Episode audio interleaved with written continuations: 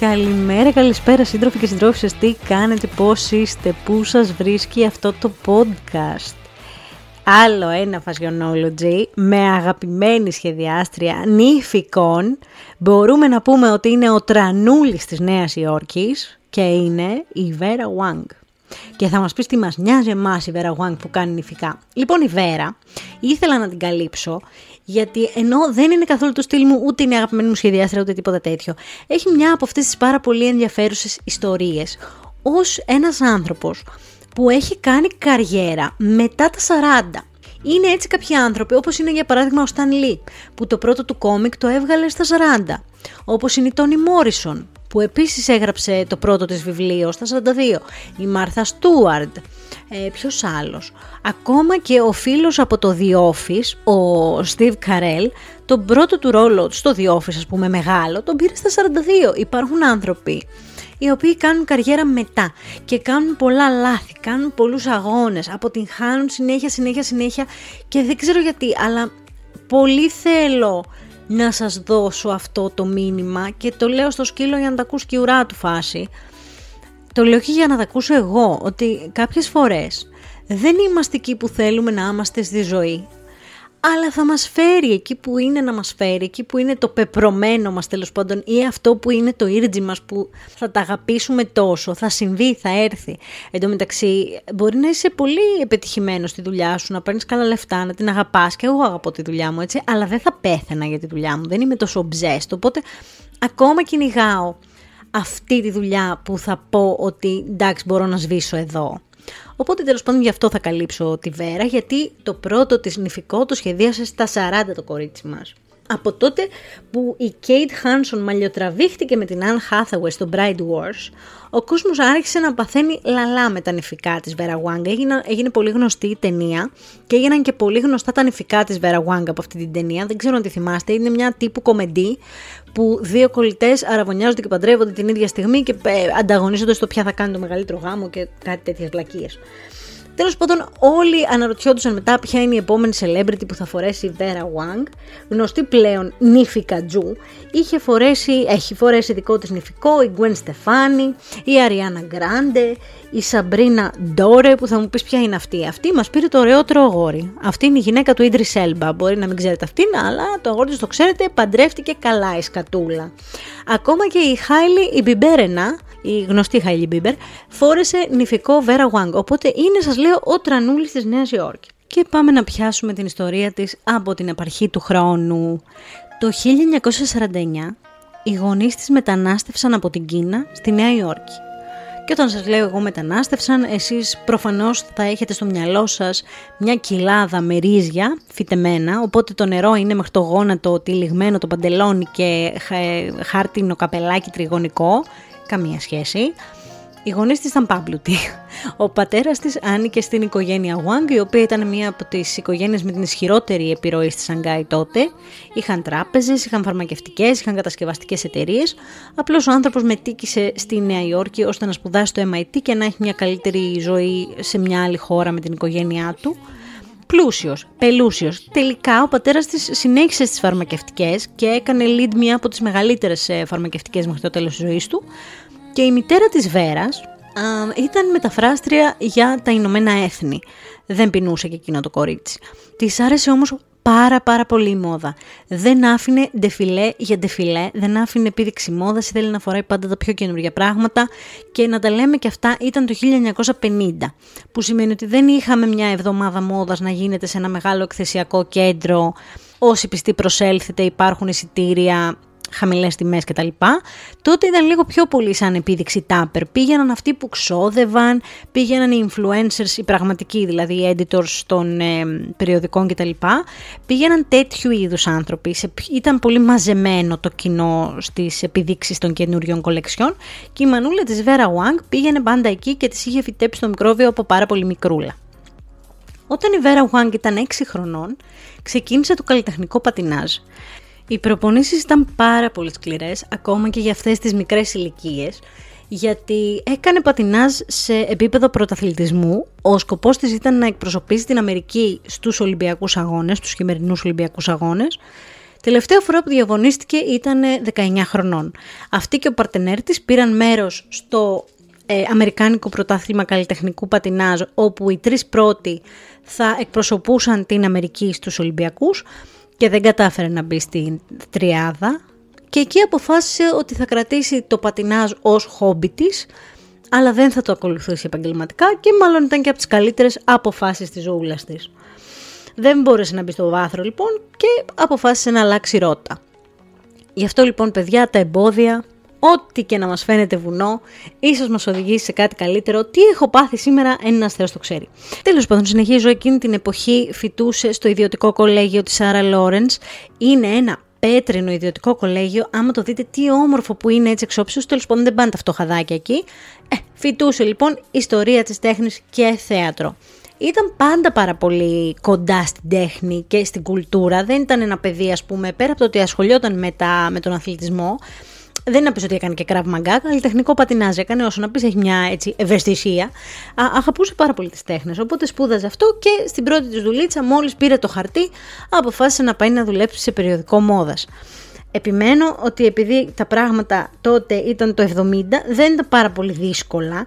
Δεν είναι όπως τώρα που πρέπει να φτύσεις αίμα για να πας να δουλέψεις στη Vogue και πρέπει να δουλεύει δύο χρόνια τσάμπα. Τότε ήταν εύκολο.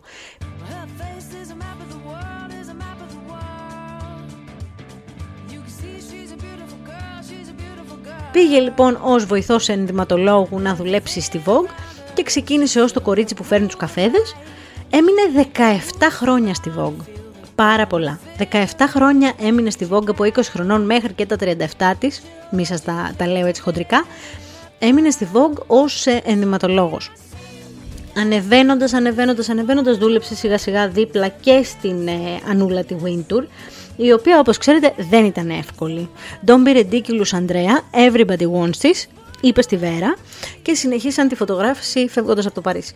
Λοιπόν, 17 χρόνια στο περιοδικό έκανε πολλά μεροκάματα. Έκανε Σαββατοκύριακα, έκανε τις νύχτες της, έκανε. Εντάξει, τράβαε κουπί στη καλέρα το κορίτσι 17 χρόνια. Πώς άντεξε, δεν ξέρω. Εν τω μεταξύ το 80 παίζει απλά να είμαι δραματική και το 80 να μην δούλευε κανένας τόσο πολύ.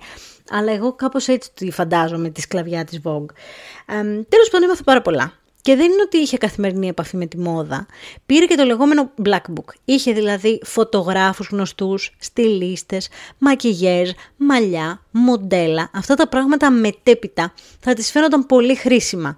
Όμως πρέπει να σκεφτούμε ότι την ώρα που τη συνέβαιναν αυτά, την ώρα που αυτή η καριέρα εξελισσόταν μπροστά της, δεν είχε στο μυαλό της «Α, να πάρω μοντέλα και φωτογράφους γιατί μετά θα ανοίξω δικό μου brand». Δεν ήθελε ποτέ να ανοίξει δικό της brand. Το έχει δηλώσει και η ίδια ότι της ήρθε πάρα πολύ ρε παιδί μου αργότερα ε, μέσα στη σχεδιαστική διαδικασία με κάτι προσωπικό που τη συνέβη και σχεδίασε το πρώτο της νηφικό. Όταν ο κύκλος της Vogue έκλεισε και πέρασαν αυτά τα 17 χρόνια, δεν ένιωθε ότι μπορεί να δώσει κάτι άλλο στο περιοδικό, αποφάσισε να κάνει κάτι πιο καλλιτεχνικό, κάτι πιο creative και να ασχοληθεί με τη σχεδίαση κοσμημάτων και πού καλύτερα να πάει από το Ralph Lauren.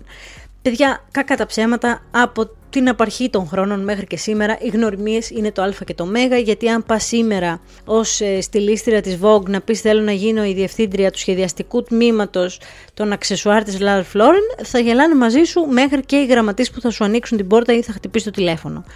Αλλά την πήρανε. Με μηδέν προϋπηρεσία το κορίτσι, πήγε και έγινε Head of Design Team της Ralph Lauren. Οπότε σχεδίαζε τις τσάντες, σχεδίαζε τις ζώνες, σχεδίαζε τα παπούτσια. Βέβαια είχε μια αισθητική, είχε ένα μάτι, δεν το συζητάμε αυτό. Και από αυτή τη δουλειά βλέπετε πώς θα μπορούσε να μάθει πάρα πολλά πράγματα που μετέπειτα ως σχεδιάστρια θα τις φαίνονταν πάρα πολύ χρήσιμα. Προμηθευτές, πώς σχεδιάζουμε, την παραγωγική διαδικασία, τα κόστη, έστω και σε ένα συγκεκριμένο οίκο, γιατί προφανώς δεν ήταν η CEO, αλλά από το μηδέν έμαθε τεχνικά κομμάτια της παραγωγής που θα την έκαναν αργότερα και τη βασίλισσα του νηφικού η οποία είναι. Όταν λοιπόν το αγόρι της τη ζήτησε να παντρευτούν το 1989, ως άνθρωπος της μόδας έφαγε τα λυσακά της να βρει το κατάλληλο φόρεμα. Έψαξε όλα τα ατελιέ του κόσμου, γύρισε όλα τα, τα, τα, φύλλα των περιοδικών που υπήρχαν πάνω στα τραπέζια, στις καρέκλες, στα περίπτερα, πήγε σε όλες τις μπουτίκ και δεν μπορούσε να βρει νηφικό που να είναι ακριβώς όπως το έχει ονειρευτεί. Σας το λέω σε αυτή τη φάση, εγώ ταυτίζομαι απόλυτα, γιατί κάνω τέσσερις μέρες να βρω ένα t-shirt που να μ' αρέσει. Θεωρώ ότι ίσως δεν είμαι κατά του γάμου, ίσως απλά να έχω ξοδέψει τα τελευταία 8 χρόνια στη ζωή μου να ψάχνω νηφικό. Γιατί τόσο θα μου πάρει. Νομίζω ότι πρώτα θα έρθει η εμεινόπαυση και μετά θα βρω ένα νηφικό που να πω Αυτό είναι ρε παιδί μου. Δεν υπάρχει περίπτωση. Δεν μου αρέσουν καθόλου τα νηφικά. Η Σμάτιν τέλος πάντων το κορίτσι σου λέει να σου πω κάτι, δεν θα σκάσω, θα κάτσω να το σχεδιάσω μόνη μου.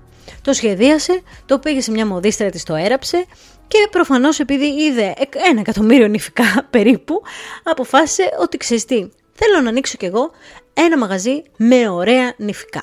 Τσίμπησε και ο Ραλφ Λόρεν την παρέτηση, δεν έχει αφήσει. Αυτή η κοπέλα δεν έχει απολυθεί ποτέ. Όπου πάει παρετείται, όπου πάω αγαπάω. Δίνει λοιπόν την παρέτηση στο Ραλφ Λόρεν και λέει θα ανοίξω το δικό μου μπουτικάκι. Vera Wang Bridal House. Έτσι λεγόταν. Και στην αρχή λοιπόν δεν είχε μέσα τα δικά της νηφικά. Στην αρχή ήταν μια μπουτίκ λιανικής, νηφικών, όπου η ίδια πήγαινε και δειγματιζόταν από διάφορους σχεδιαστές, διάλεγε τα πιο ωραία νηφικά και τα έφερνε στο μαγαζί της. Αλλά ήταν στο μαγαζί της slash ατελιέ που είχε και τα δικά της τα κομμάτια πάρα πολλές ώρες μες τη μέρα, χαλούσε άπειρο χρόνο, είχε και πάρα πολλές ε, σχεδιαστικές δουλειές να κάνει γιατί είχε πολλούς γνωστούς στο χώρο της μόδας και τον καλλιτεχνικό γενικότερα. Σιγά σιγά όμως άρχισε να βλέπει ότι τα δικά της σχέδια πουλάνε περισσότερο. Άρχισε να βλέπει ότι τη γεμίζει περισσότερο η κατασκευή του νηφικού από την πώλησή του, ίσως να μην έβγαζε και τόσα, ως λιανέμπορος, αν καταλαβαίνεις τι εννοώ. Οπότε σιγά σιγά άρχισαν να αραιώνουν τα νηφικά των άλλων και το Vera Wang Bridal House έγινε όντως το μαγαζί της Vera Wang. Να μιλήσουμε λιγάκι για το στυλ της Vera Wang, γιατί πολλοί από εσάς μπορεί να μην έχετε δει ένα τέτοιο νηφικό. Ε, η Vera επανέφερε το γοργονέ το νηφικό, αυτό που είναι στενό και ανοίγει λίγο κάτω. Γενικά οι γραμμές της είναι πολύ λιτές, είναι σαν μακριά λευκά φορέματα, πολλές φορές αέρινα, δεν είναι αυτά τα τούρτα τα νηφικά που βλέπεις ότι έχουν 6,5 κιλά τούλι. Είναι πολύ elegant, πολύ λεπτοκομμένα, πάρα πολύ σοφιστικέ. Είναι πολύ ωραία, όντως είναι πολύ ωραία νηφικά, δεν κάνω πλάκα. Και ένα χαρακτηριστικό της Βέρας που μου αρέσει πάρα πολύ είναι πάντα τα ντεκολτέ. Το πάνω, δηλαδή από τη μέση και πάνω τα φορέματά της είναι ονειρεμένα. Μπορεί να έχουν ας πούμε ασυνήθιστα πράγματα που δεν βλέπεις συχνά σε ένα νηφικό. Μπορεί ας πούμε να έχουν ένα νόμο. Πόσα νηφικά έχεις δει εσύ τώρα που έχει ένα νόμο; Συνήθως έχει και τους δύο ή είναι, ξέρεις, καρδούλα, το κλασικό ε, στράπλεξ που λένε και στη Λούτσα. Ε, αλλά αυτή μπορεί να κάνει με ένα νόμο ή να έχει έτσι ένα γεωμετρικό ντραπέ μπροστά, που επίσης δεν είναι σύνηθες σε νηφικό. Ή μπορεί να είναι το νηφικό το ντεκολτέ μέχρι τον αφαλό και να έχει βάλει μια διαφάνεια μπροστά και να είναι όλο τόσο elegant και λεπτεπίλεπτο. Γενικά το στυλ της είναι φανταστικό. Είναι πολύ καλή σε αυτό που κάνει. Εντάξει, δεν περιμένατε εμένα να το μάθετε, αλλά έτσι, τώρα που τα λέμε. Επίσης, το άλλο που κάνει η Vera Wang είναι νηφικά σε διάφορα χρώματα που δεν είναι και αυτό κάτι πάρα πολύ συνηθισμένο. Έχουμε δει κόκκινο νηφικό της Vera Wang, έχουμε δει καφέ, έχουμε δει μαύρο με μπέζ, πάρα πολύ ωραίο και αυτό το νηφικό, έτσι είναι λίγο πιο rock and roll. Γενικά κάνει έτσι λίγο ιδιαίτερα πραγματάκια. Θεωρεί ότι κάνει πιο πολύ gowns και μετέπειτα στη συλλογή της έβαλε και τα bridesmaids που είναι κάτι έτσι πάρα πολύ παραδοσιακό στην Αμερική και με αυτό μπορώ να σας πω βιοπορίζεται μέχρι και σήμερα γιατί τα bridesmaids της πουλάνε σαν τρελά. Στις αρχές του 1990, με την αγάπη της ξέρεις για το πατινάζ, έφτιαξε και τις στολές της Nancy Kerrigan. Μέχρι τις αρχές του 90 δεν ήταν πάρα πολύ διάστημη. Ναι μεν οι άνθρωποι του χώρου την ήξεραν, ναι μεν κάποιοι celebrities την ήξεραν, αλλά ο μέσος Αμερικάνος δεν την είχε ρε παιδί μου και εικόνα πάνω από το κεφάλι του.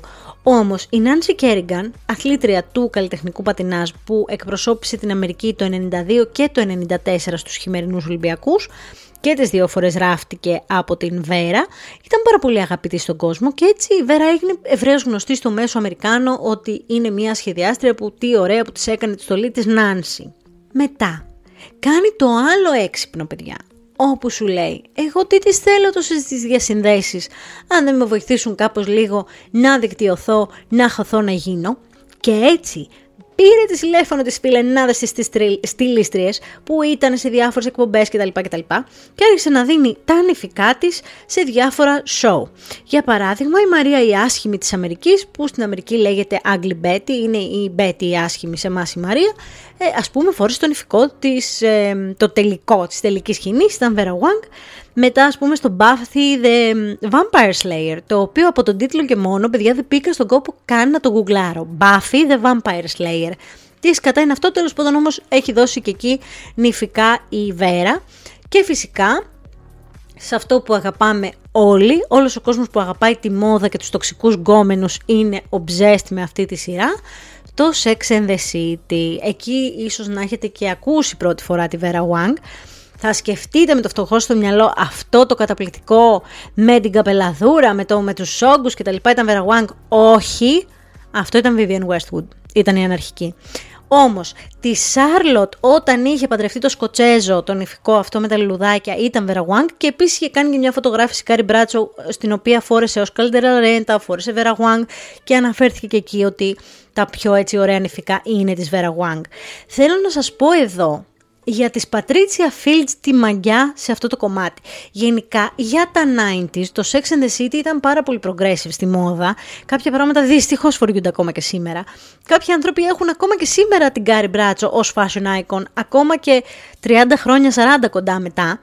Αλλά θέλω να σας πω πώς μπορείς να κάνεις ένα statement σε μία σειρά ως στυλίστρια.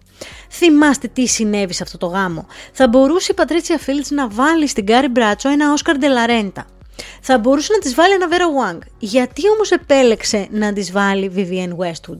Γιατί αν θυμάστε, επειδή ο Big την άφησε στα κρύα του λουτρού στην εκκλησία, βγήκε και τον Λουλουδο Μπουκοσέ, Λουλουδο Μπουκοσέ, Λουλουδο Μπουκέτιασε έξω από το αυτοκίνητο. Αν θυμάστε αυτή τη σκηνή, την καταπληκτική που παίρνει το μπουκέτο με τα λουλούδια και του το ρίχνει στο κεφάλι, έπρεπε να υπάρχει αναρχική σχεδιάστρια πίσω από αυτό και καμένη από την αγάπη. Οπότε πήρε μια γυναίκα πάρα πολύ δυναμική, δεν ήταν η Vera Wang που είχε ζήσει έτσι μια ήσυχη, απαλή ζωή. Δεν ήταν ούτε ο Όσκαρ ντε λα Ρέντα επέλεξε τη Vivienne Westwood γιατί ήταν έτσι τσαμπουκαλού, ήταν αναρχικιά και είχε καεί και η γούνα της από αγάπη σαν τη Φρίντα την Κάλο ένα πράγμα. Οπότε γι' αυτό έκανε ένα statement και επέλεξε αυτό το νηφικό.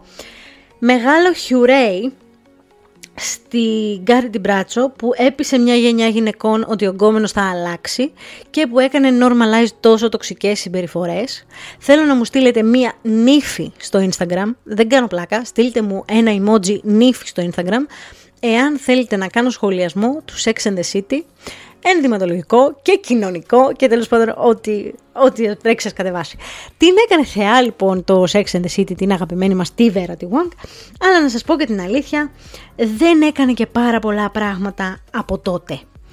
Μετά λοιπόν από αυτό η Βέρα δεν ήταν ποτέ μια σχεδιάστρια που απασχολούσε τα μίντια με τη ζωή της ή δεν έκανε καμιά πασαρέλα τρελή. Ναι, μεν έχει κάνει πρέτα πορτέ σειρά που είναι έτσι λίγο για bridesmaids και έτσι λίγο πιο βραδινά φορέματα και πιο καθημερινά ρούχα. Αλλά δεν μπορούμε να πούμε ότι της ξεκυλίζει το ταλέντο τύπου Τζένου Αγουατανάμπε από τα μπατζάκια. Είναι μια πάρα πολύ καλή επιχειρηματίας. Είναι πάρα πολύ δυνατή επιχειρηματίας και κάνει πάρα πολύ ωραία νηφικά έτερον εκάτερον. Δεν μπορεί να είναι καλή σε όλα. Οπότε αυτή τη στιγμή μπορούμε να πούμε ότι βιοπορίζεται από τη χοντρική ε, και λιανική των ε, ε, νηφικών της και επίσης κάνει και τις ε, ε μαζορέτες των Philadelphia Eagles των αετών της Φιλαδέλφειας. Είναι μια ποδοσφαιρική ομάδα και τους κάνει τις στολές. Τώρα αυτό δεν ξέρω, μάλλον ή αυτή είναι πολύ πλούσιοι παιδιά, ή αυτή έχει κάποιο ήρτζι με τη συγκεκριμένη ομάδα, γιατί δεν μπορώ να βρω το λόγο που ένα σχεδιαστής τόσο μεγάλος κάνει τις στολές των cheerleaders. Μπορεί να είναι και κοινωνικό, δεν ξέρω. Μπορεί να είναι πολύ μεγάλο πράγμα στην Αμερική. Όποιος ξέρει, ας μου στείλει να μου πει. Αλλά τέλος πάντων, πιο γνωστή έμεινε γιατί η Vera Wang ήταν η πιο μικρή σε ηλικία fashion editor της Vogue και η πιο μεγάλη σχεδιάστρια που σχεδίασε το πρώτο της φόρεμα στα 40. Και βλέπετε λοιπόν πώς ένα ολόκληρο ταξίδι ζωής, πώς κυνήγησε άλλα πράγματα στη ζωή της, κυνήγησε εντελώς διαφορετικά όνειρα και ένα ολόκληρο ταξίδι έδεσε ώστε να της φέρει αυτό που τελικά της τέριαζε.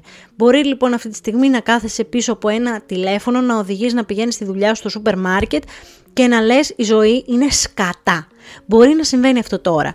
Όμως το πώς βάζεις τα πράγματα σε ένα ράφι, το πώς τιμολογείς, το πώς βγάζεις τις άδειες των συναδέλφων σου, το πώς όλα, όλα αυτά τα πράγματα, σας το λέει ένας άνθρωπος που πήγε από στυλίστας associate director στο marketing, όλα τα πράγματα είναι μια εμπειρία. Όλα αυτά τα πράγματα μπορούν κάτι να σου δώσουν.